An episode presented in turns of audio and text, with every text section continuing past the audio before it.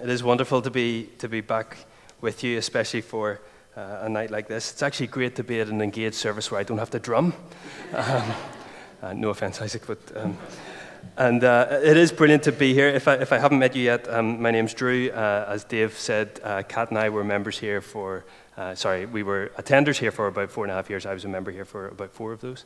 And so it is wonderful to be back amongst family and friends. Um, John Piper recently stated singing to God isn't just a nice emotional trip to spice up a worship service, it is an attack against sin and Satan. And I, I, wonder if that's the attitude that we come to our sung time of praise. I wonder, do we view it with that lofty a purpose? Or I wonder how many times we've allowed the, the corporate singing part of our worship service to become a bit mundane, uh, maybe even viewed as a convenient time filler between the important parts of the service. Now, I realize for you to have chosen to be here tonight, there's a high chance that you value the corporate act of sung praise together. Um, if you didn't know that that's what tonight was, then I hope you're, you're pleasantly surprised by that. But regardless of our level of passion for musical worship, uh, there is a danger for all of us that we can allow we can allow that process to become mundane, to become familiar, to become more about style than substance. And so tonight we're going to focus our thoughts on one of the many helpful and transformative purposes of displaying our worship to God through song. As Ruth has already introduced, we're going to look at the fact that worship can be a weapon. And to help frame our thoughts, we're going to uh, study a little bit from 2 Chronicles 20. And just by way of introduction, if you'd like to know more about 2 Chronicles 20, can I encourage you not only to read the book, but also to visit the Bible Project uh, .com, they've got a fabulous overview of every book of the Bible, and particularly Second Chronicles. Um, but just by way to, to, bring us up to speed, Second Chronicles, uh, First and Second Chronicles are part of the history books of the Old Testament, and they actually reference a lot of the same material that are in First and Second Kings. And I know you're studying through First Kings at the minute, um, but Second Chronicles particularly focuses on the, the history of Judah, the southern kingdom uh, and the main reason for that is the writer of the Chronicles wants to show that the promise, the covenant that came to King David was still going on. And so actually, he totally ignores the northern kingdom of Israel mostly and focuses on how God is still active through the southern kingdom. So the beginning of Second Chronicles starts with Solomon, and then we go through every king that follows him. And so when we join the story in chapter 20, the king is a guy called Jehoshaphat, who's generally considered to be one of the good guys, one of the good kings, and there's not many of them, but he is one of them. But Jehoshaphat finds himself in a bit of trouble. Now, I'm not going to read the whole chapter, but I would really encourage you to. It will help expand on the points that I hopefully bring out tonight. We're only going to pick out a few verses, but it is a remarkable story.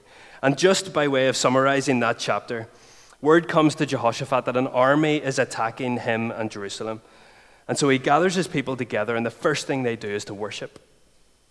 And Jehoshaphat leads the people in a remarkable prayer of faith, and we see that from verses 6 through to verse 12. And then a prophet, a guy called Jahaziel, stands before the people and brings a great word of comfort and a great word of promise from God. And essentially, through him, God promises that the battle won't even have to be fought. God will take care of the fighting for them. All they have to do is take their positions and trust in him. And this promise leads Jehoshaphat then to praise God. And all the people then are led in sung worship as a sung praise as a response to God's promise. Then the day of the battle comes. The whole army get ready. They go and take their positions. Jehoshaphat then appoints men to sing praises to God. And as the singing rises, the enemies that came to attack the people of Judah are defeated. The enemies actually that came from various sides, they turn on each other and they're totally wiped out. All the while, the people of Judah have been standing, singing praises to their God, and their worship was the only weapon that they raised that day. That's an, it's an incredible scene. And there are so many lessons that we could draw out this evening. But with the theme of worship as a weapon, particularly in our minds, I'm going to think about three things, particularly as a weapon against sin, temptation, and Satan himself. And so hopefully tonight we'll see that worship refocuses our attention Worship recognizes who is in control, and worship recalls God's truth, His truth. So worship refocuses our attention in verse 12. And this comes, verse 12 comes at the end of Jehoshaphat's amazing prayer of faith.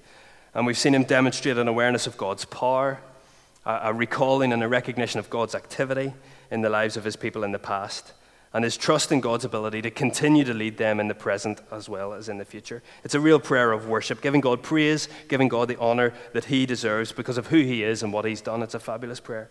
And it finishes with this phrase. Jehoshaphat concludes his prayer by saying, We don't know what to do, but our eyes are on you. We don't know what to do, but our eyes are on you. What a wonderful statement of faith, statement of dependence, and a statement of honesty. I don't know how many times you have found yourself praying something like that. I don't know what to do. But I wonder how many times I followed that up with, but my eyes are on you. There's something here about an honest cry of, of concern, of fear, but then of total dependence and total faith. And this is the difference that following God makes in your life. The Bible doesn't promise that following God will remove the obstacles that cause you to question, cause you to doubt, and cause you to fear.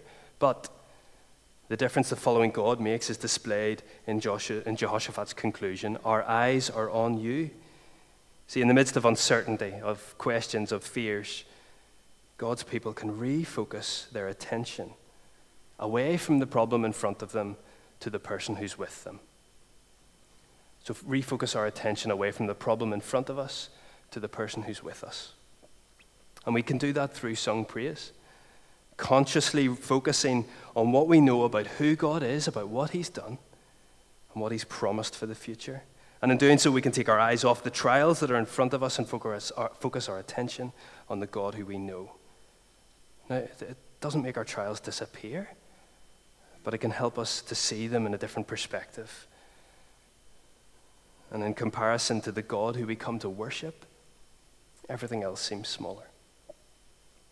So worship refocuses our attention. And with our attention now more squarely on God, Jehoshaphat and the people then are in a better posture to hear from him. And, and that's what happens then next when we see that worship recognizes who is in control. And so Jehoshaphat has led the people in prayer. The people then gather, and then shortly after, the prophet Jahaziel stands and he claims that he has a, a, message from God, and that message is remarkable. And the two verses that I just want to highlight are verses 15 and verses 16, where Jahaziel says, You don't have to worry, you don't have to fear, for the battle is not yours but God's. He goes on to say, You'll not have to fight this battle, verse 17. Take up your position, stand firm, and see deliverance that the Lord will give you, Judah and Jerusalem. Do not be afraid, do not be discouraged. Go out and face them tomorrow, and the Lord will be with you. It's a wonderful message that comes through this prophet. Um, and we're told specifically in chapter 20 that the, the Lord's Spirit was upon Jahaziel as he speaks these words. These are words directly from God. You don't have to be afraid because the battle isn't yours, it's mine. There's nothing to fear. And the reason there's nothing to fear is because there's nothing outside of God's control.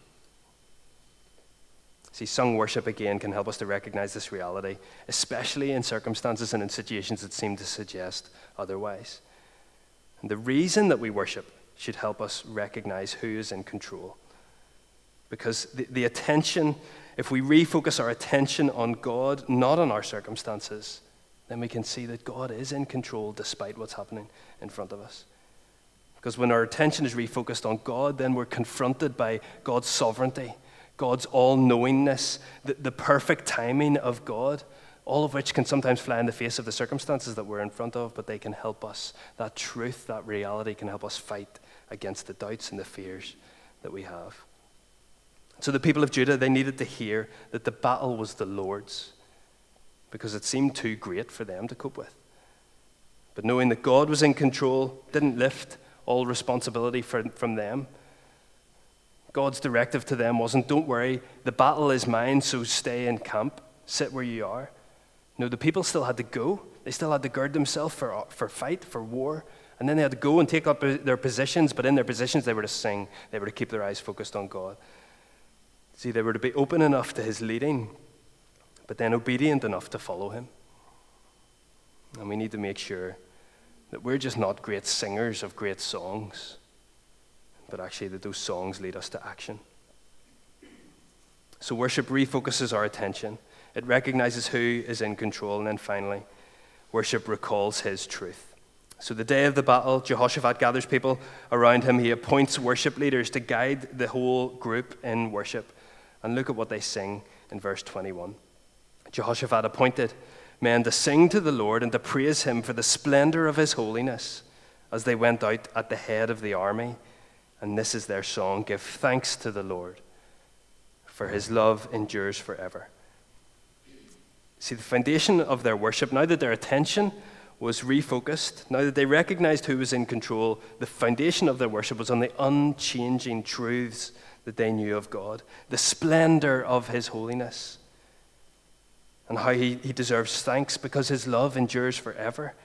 See, unchanging, unshakable truths those statements, they're not based on the circumstances that the people of Judah find themselves in. They're not based on the circumstances that you and I find ourselves in tonight. They are based on the nature of our sovereign and of our loving God. And this is what sung worship should do it should bring to our minds the truths of who God is, what He's done, what He's promised to do. And worship, I think, is a unique way of doing this because song lyrics stick in our heads. I mean, you only have to have a kid who sings Baby Shark to know how this is true. And so when we put scriptural, godly truths to music, then they can be recalled much quicker sometimes than some of us find with passages of scripture. Now, I'm not saying we shouldn't memorize scripture, don't mishear me. I'm just saying that musical singing can help that memory to take place. And so, in our fight against sin, in our fight against Satan, in our fight against temptation, how valuable it is to recall the truths of God, just as Jesus did in Matthew 4 when he was confronted by Satan himself. And so the vehicle of musical worship is a great way to do that. And just as a quick aside, that, this is why it is so important that the words that we sing are carefully chosen. It's something that I know that, that the worship leaders, the music coordinators in this church, and the leadership of this church are passionate about, and rightly so. Because worship should recall His truth. It shouldn't be a bunch of emotional stuff that isn't based on truth. And so the songs that we sing are important, and it's important to be discerning when we're choosing them. So, as we fight against sin, as we fight against Satan, as we fight against temptation, worship is a weapon. And I hope you can see how these all focus and link together. That worship refocuses our attention, it recognizes who is in control, and it recalls his truth, all of which show us that worship is a weapon because worship is about God and it directs us to him. That our eyes are taken to him, our trust is placed on him, our foundations are built on his truth.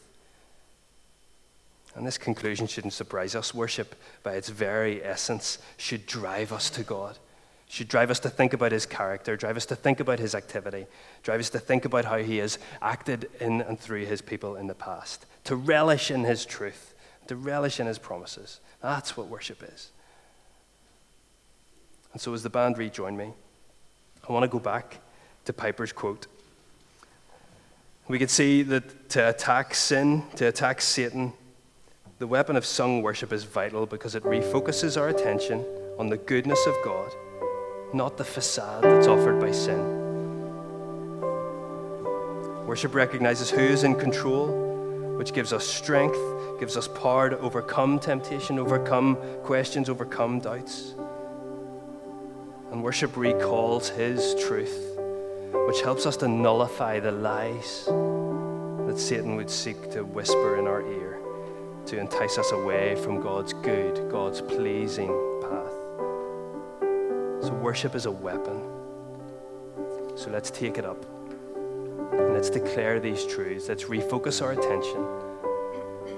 Let's remember who's in control. And let's recall his truths and then live in the reality of what we sing.